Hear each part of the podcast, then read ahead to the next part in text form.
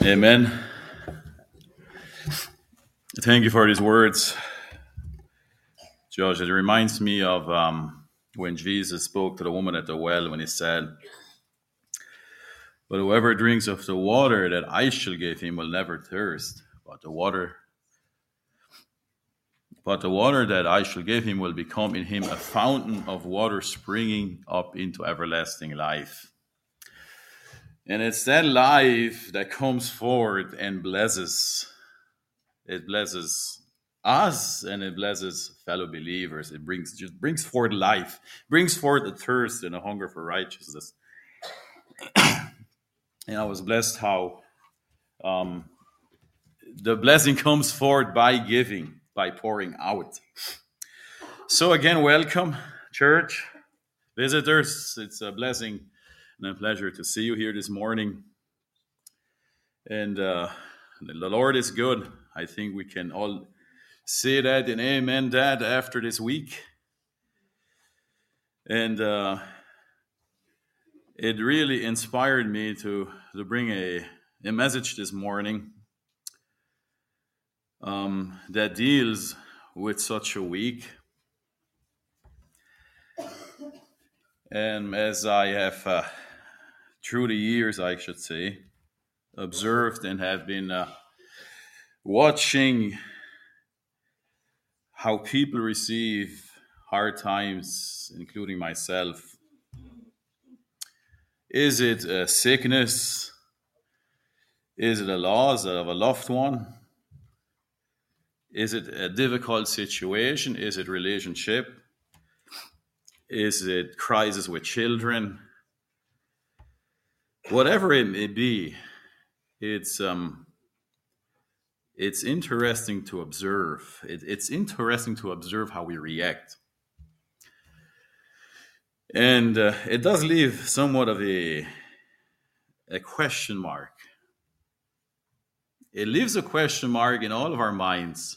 What is going on here? What is happening?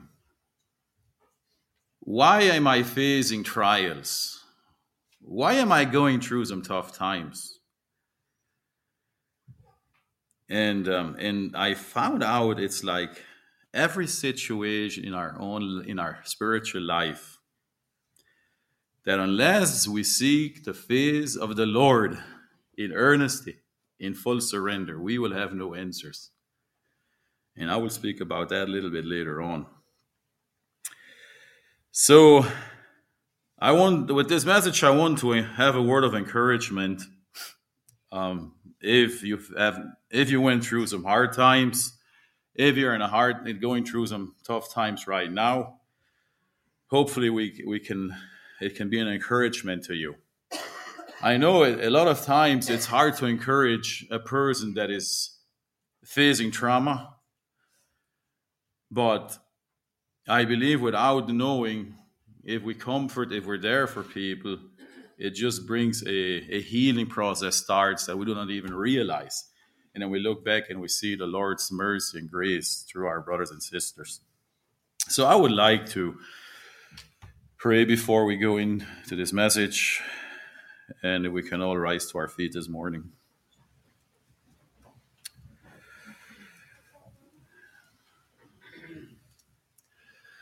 Father in heaven, we come before you in the name of our Lord and Savior, Jesus Christ, who has made it possible that we can stand before you, who has made it possible that we have eternal life. And Lord, we know that you are a loving Father. We know that you watch out for your children. We know that you desire to be in fellowship with each and every one of us. But that But there's this one peculiar verse in your word, and we just read it this morning, whom you love it, you chastise, Lord.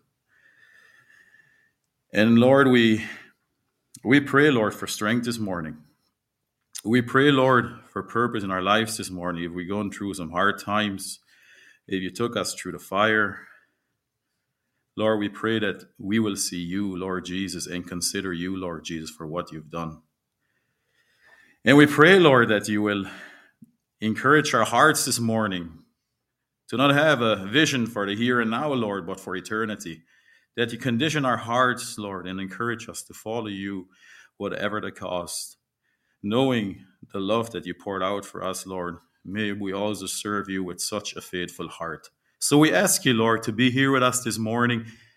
We pray, Lord, for your Spirit, your Holy Spirit, to be here with us and touch our hearts, Lord, and to leave no room for the enemy in this room, Lord. And we pray, Lord, that you anoint the words, you anoint our gathering this morning with your presence.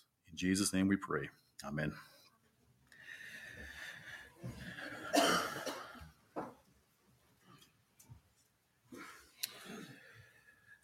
So it was about, I think it was two weeks ago, when we heard we were faced with uh, devastating news of Brother Jordan, which is also close to our fellowship. Uh, at first, it seemed like a fall that we w- would require some medical intervention and little this and little that. But it turns out that we have a brother that requires serious medical attention. Not only medical attention, but a, a brother that requires a lot of prayer and care. Um, not only him, but also the family. We only know of such hard times of trauma when we're involved in it ourselves. If we've experienced the loss of a loved one in our family, or if we've experienced medical hardships in a family, we can start to relate. I know when I was young and my children needed a little bit of medical attention, it was about, my quota was about full. But the Lord didn't test me beyond that. I wasn't used to much. and I, But I know how hard it can be. I can relate now.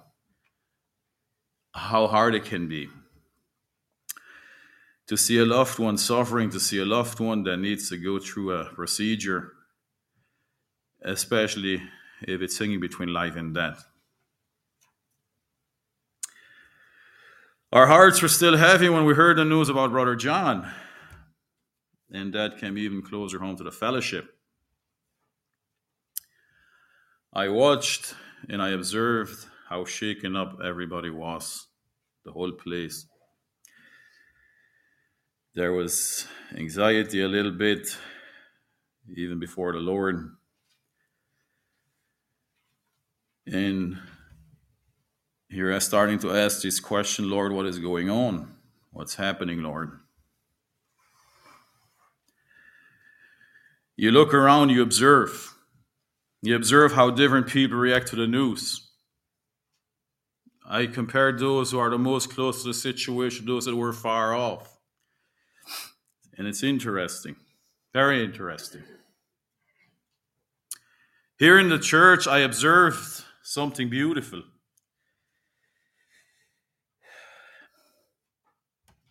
And it brought me to tears, more than the situation. I observed a closeness and humility before the Lord like never before. I looked and I observed and I saw how the Lord is building a body that reacts when a member is hurting. I looked and I observed how there is a willingness to be there for one another. That is the working of the Holy Spirit in our lives. That is the Holy Spirit working and building a body.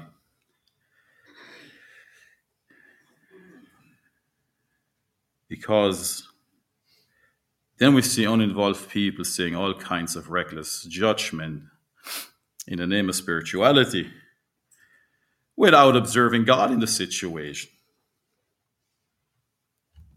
And it's it's fascinating to watch how different people react. And I've come to find out in every crisis you will have that. In every crisis, people will have a reaction and a judgment. But as I said at the beginning, without seeking the face of the Lord, there is no answer. They went to the prophets of old and looked for answers, but the Lord has given his Spirit where we can all go into the inner court, into the Holy of Holies, and seek the face of the Lord. And ninety-nine point nine percent of the time, well, it's high. It'll be a different answer than what our flesh desires. God has a plan. His ways are not our ways. And it's up to us to come into fellowship with that plan. So one thing is certain. We will be faced with difficulties and hardship in our lives. Most of us sitting here, if we're past, well, already in our teens, I would say. Teens go through some hard times. We watch them close, especially if we watch as dads. We see them going through trials already. The older we get, we see trials. It's certain we will be faced with difficulties and hardship. The question is, how do we prepare and how do we react to them? What do we do about them?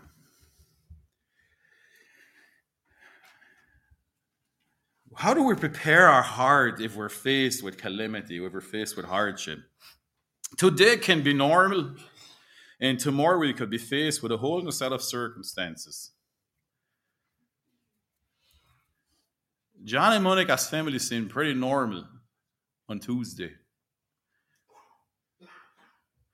It looked pretty good to me. Wednesday evening was way different.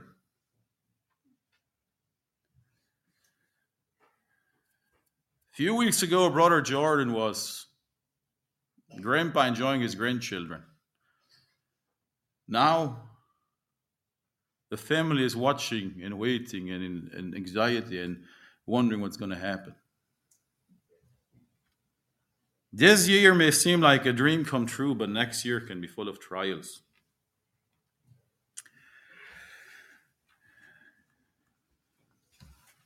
How do we deal with trials? How do we deal with hardship? For our scripture reading, I want to read, I want to start with James chapter one. If you can go there, please. I want to stay there a little bit, not long, but I want to look at, for you to look at these verses. James chapter one, verse two.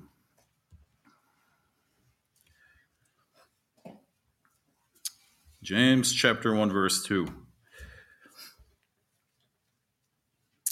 My brethren,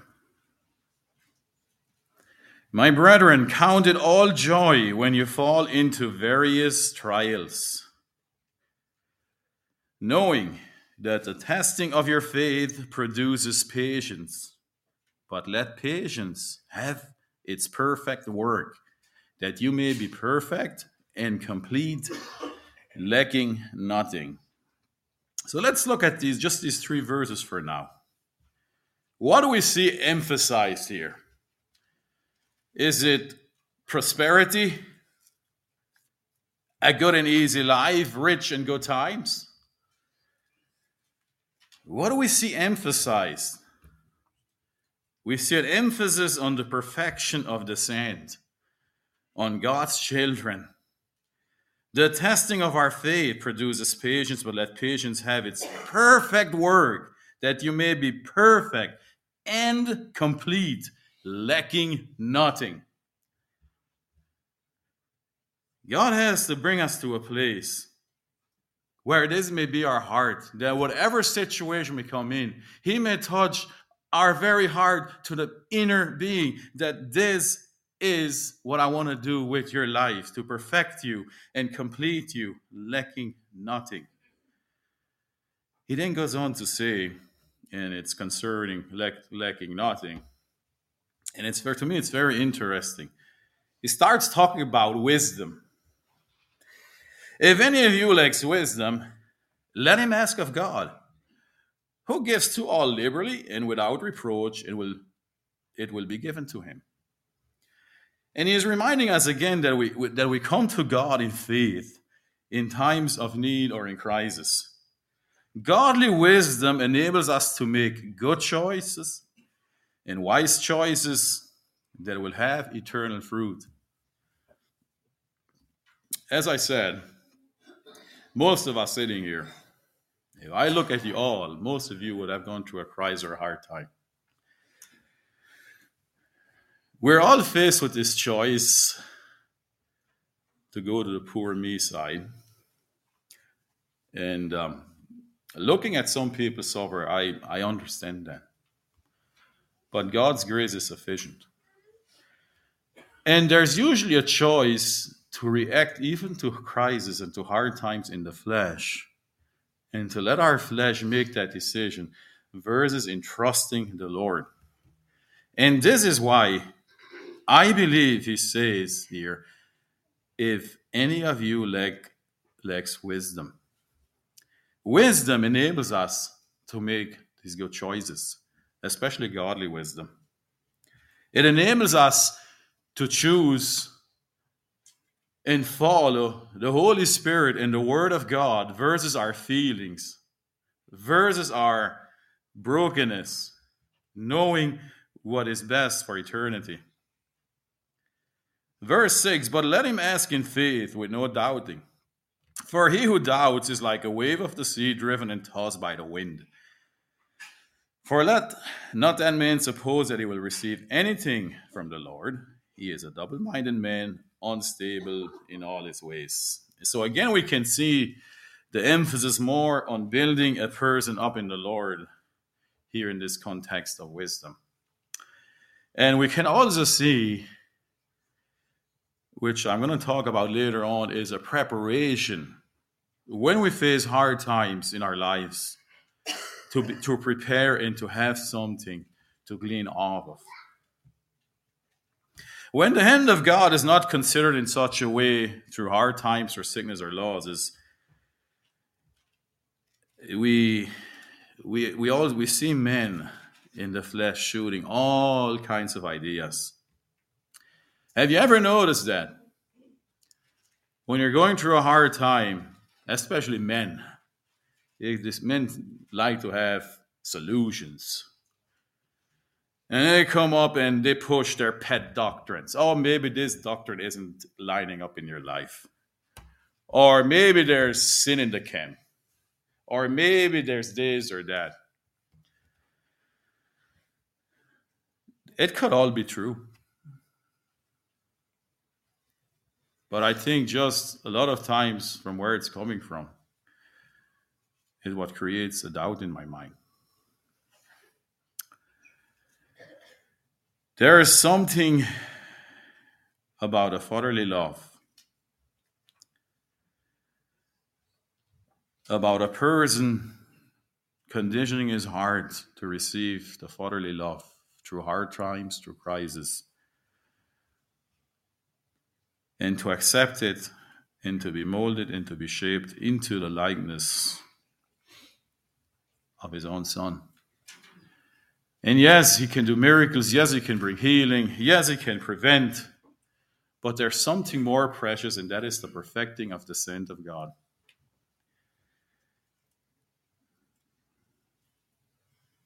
The natural response for the children of God should be to comfort one another and become before our Heavenly Father in prayer, especially as a family of God.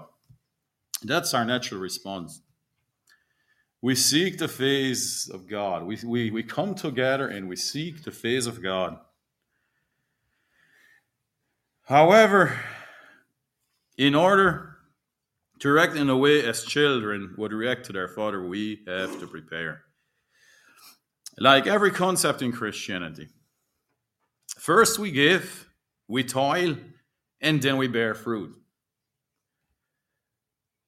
We plant and we wait for the fruit. We die, we plant, we wait for the fruit. First there's the cross and there's the resurrection. So if we have a visitation of hard times, if we if we go through some serious uh, trauma or any whatever it may be, calamity, and we have not yet prepared in our hearts and gotten to know who God is, our Heavenly Father, then where do we turn to? If we have not let God molded us and shaped us to walk in humility with our brothers and sisters, we lack comforting. Maybe God will use that situation for that. It reminds me of a parable that Jesus spoke in Luke eighteen. Luke chapter eighteen, verse one. He said, and he spoke a parable to them, that a man always ought to pray and not lose heart. Praying and not losing heart is a lifestyle. If we are described as such, we will not be found loafing around or playing with life. We will not be found playing with God or God's people. It is a lifestyle to pray and to not lose heart. We will not be running around looking for the next big doctrine that gives us spiritual excitement and thinking our answer is in there. And we, I think we can all relate to that at one point. When the Lord is taking us through his school of discipleship, we're, we're running around and looking for a big doctrine, for this excitement, for this new truth, or this new truth. But all he wants is our heart. All he wants us is our heart. To deny ourselves, to pick up our cross daily, and to follow him. And most of the time, our, when we want to be spiritual, our reaction is looking for this big new teaching, looking for this new man of God somewhere that's saying this big thing. Preparing a heart means more than that. It's following Christ. So verse two. There was in a certain city a judge who did not fear God, nor regarded man. Now there was a widow in that city, and she came to him, saying, "Get justice for me from my adversary." And he would not for a while, but afterward he said within himself, "Though I do not fear God, nor regard man, yet because this widow troubles me, I will avenge her, lest by her continual coming she weary me." And here it gives us a, um, a characteristic that God desires for his children, to come to him continually, trust in him, and rely on him. Verse six, then the Lord said, "Hear what the unjust judge said. And shall God not avenge his own elect who cry out day and night to him, though he bears long with them?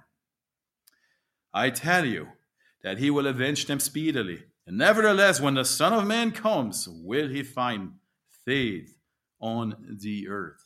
Will he find faith on the earth?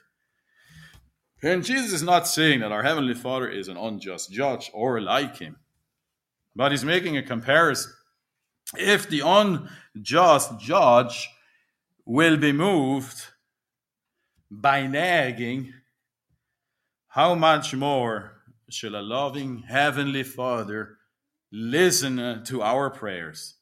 How much more shall he avenge his own? How much more shall he hear his own through trials, through hard times, is what he's saying. Pray and not lose heart. It is through trials. Is it through trials or circumstances in life? Whenever Scripture talks about, and that's why I like this one verse, when the Son of Man will return, will he find faith on the earth? I've come to find whenever Scripture talks about the Son of Man coming, or talk, if it's talking about a visitation, it's good to compare it to these perplexing moments and to check if we are ready and prepared for them. These times we face here are to prepare us for eternity.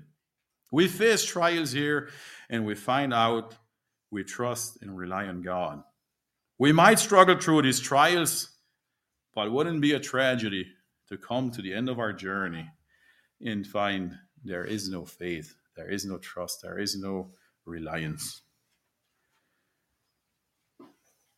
There is a preparing, and I'm I am taking I'm fully um, taking for granted here. We understand salvation, salvation, the forgiveness of sin. I'm talking about our journey. So how do we find assurance? It's not by an idea that I'm fine because I've given my life to the Lord. It's not to have a spiritual birthday and brag about it, but it's by walking faithful to Christ in all things. In all things. Galatians chapter six, verse seven. He said, Paul said there, do not be deceived. God is not mocked. For whatever a man sows, that he will also reap. For he who sows to his flesh will of the flesh reap corruption. That's all we're going to have. Corruption. Deadness. But he who sows to the Spirit will of the Spirit reap everlasting life. That very life, that resurrected life, that resurrected power will bring life. Will stand in the gap in the times of need, in the times of trauma, in the times of calamity. In the end, when the trumpet shall sound, that very life will respond at that resurrection morning. While we have to sow in the Spirit, we reap what we sow. And both of these conditions are a lifestyle. We might hide it, we might play with it, but in the end, there's a time of visitation. By God's mercy, at our testing and trials, we are starting to reap what we sow. When we go through hard times, we can reflect how we've been sowing. And it's interesting how he continues to admonish the church right after sowing and reaping. It says in verse nine, and let us not grow weary while doing good, for in due season we shall reap if we do not lose heart. He didn't say, you have to be born again or continue to go in church on Sunday. No, he exhorts them to not grow weary while doing good. Therefore, as we have opportunity, let us do good to all, especially to those who are of the household of faith. Especially to those who are of the household of faith. This is sowing in the Spirit. This is a life that is given up and that seeks not its own, but seeks to bless those around them. It's a beautiful and a precious promise. So, how should we react then? In uh, kind of in closing here, how should we react then to hardship or calamity? Is it injury, health, sickness, loss? Most of the time, when it affects us the, the most, I should say, it touches our bodies or our loved ones. That is when it really, really is hard. Well, number one is comfort. Comfort one another. One of the first things that we do is we comfort one another. This is why, again, we have to live a life of sowing to the Spirit, of walking in obedience. So when we see a member that is suffering, so we have something to bring, so we have healing to bring. Is it in prayer or words of comfort or just being there? And comfort. Even just a word, a few words, and showing that we care. More than ever, this last week, and not only this last week, we've we've gone through some crises here before. But it, it I was touched this last week, and I was moved and thanked for the wisdom of God, for desiring His children. To build, to build each other up, to build them up with one another, especially in a local body. This is a, this is such a tremendous blessing of building up the body, building up members, And how much more can we build each other up in the Lord? Where Jesus said, where two or three are gathered, that's a local body. Not uh, just this time we're going to go off pray somewhere. Yes, it'll be there. We do it in his name.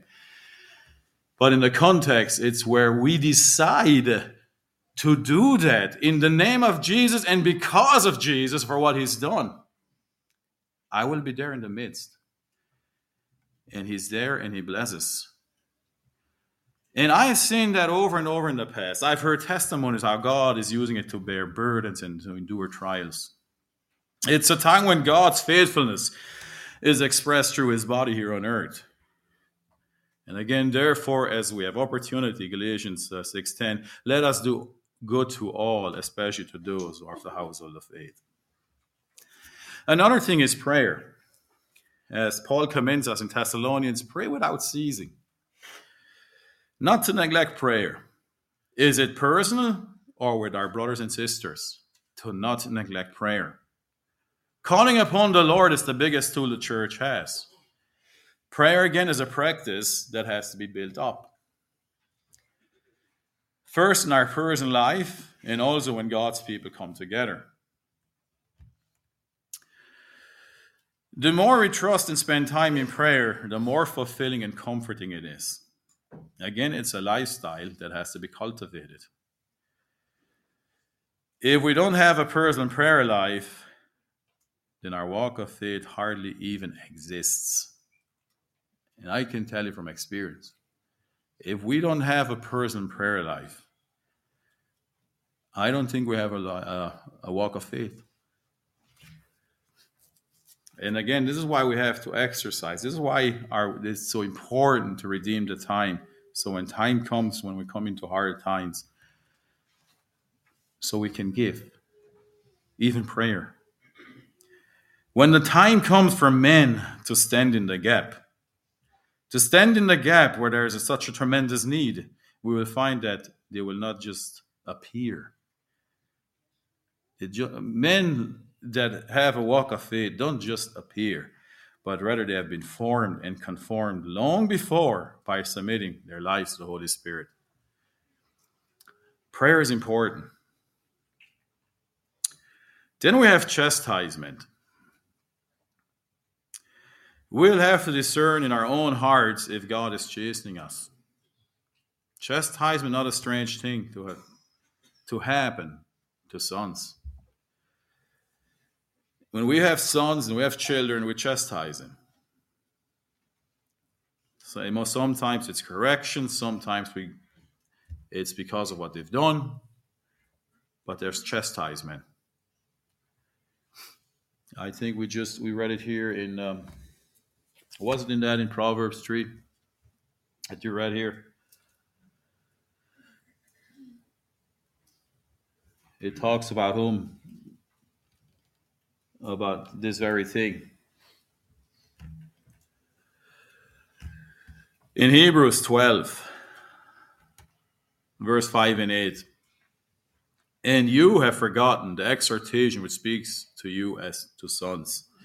My son, do not despise the chastening of the Lord, nor be discouraged when you are rebuked by him. For whom the Lord loves, he chastens, and scourges every son whom he receives. If you endure chastening, God deals with you as with sons. For what son is there whom a father does not chasten? But if you are without chastening, of which all have become partakers, then you are illegitimate and not sons. So I think as fathers, we all know what happens if we never do that. And so it is when we walk with the Lord. Sometimes it will take that to, you know, we're going through and no, go this way or go this way. Some of it will be painful. Otherwise, won't remember it. Thanks, Celila. But in the end, no matter what hardship we face, God's children will be purified by it. No temptation, First Corinthians ten thirteen. No temptation has overtaken you except such as is common to man. But God is faithful, who will not allow you to be tempted beyond what you are able, but with the temptation will also make the way of escape, that you may be able to bear it. So, I'm not saying that this last week was the epitome of bad weeks. It was a difficult week. For some of us, it was testing, but through God's faithfulness, we've heard a lot of praise reports. But each of us go through trials or these difficult times. We cannot lose heart, but look unto Jesus, the author and the finisher of our faith. I have seen it in my life, how hard it can be in times of testing and trials. And it's good to realize and be remembered that we all, we all go through. But can God, can God accomplish what He desires to accomplish in our life? Can we submit our heart and our spirit so close to His that He is doing a perfecting work in our lives? In closing, now I want you, I want to read in First Peter chapter one, three, and five. He goes first talking about the blessings. He said, "Blessed be the God and Father of our Lord Jesus Christ, who according to His abundant mercy has begotten us again to a living hope through the resurrection of Jesus Christ from the dead, to an inheritance incorruptible and undefiled that does not fade away, reserved in heaven for you, who are kept by the power of God through faith for salvation, ready to be revealed in the last time." And these are the promises that we have as God's children. But then he goes on to say, "In this you greatly rejoice, though now for a little while, if need be, you have been grieved by various trials, that the genuineness of your faith, being much more precious than gold that perishes, though it is tested by fire, may be found to praise, honor, and glory at the rele- revelation of Jesus Christ, whom having not seen, you love. Though now you do not see him, yet believing, you rejoice with joy inexpressible and full of glory, receiving the end of your faith, the salvation of your souls."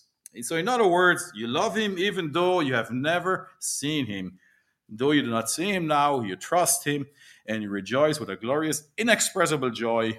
The reward for trusting him will be the salvation of your souls. First Peter chapter one, eight, and verses eight and nine. So let us be encouraged that if we do face trials, we do face difficulties. They vary from small to big. Let us find comfort in that God is doing something greater in preparing us and perfecting us for glory. So, amen.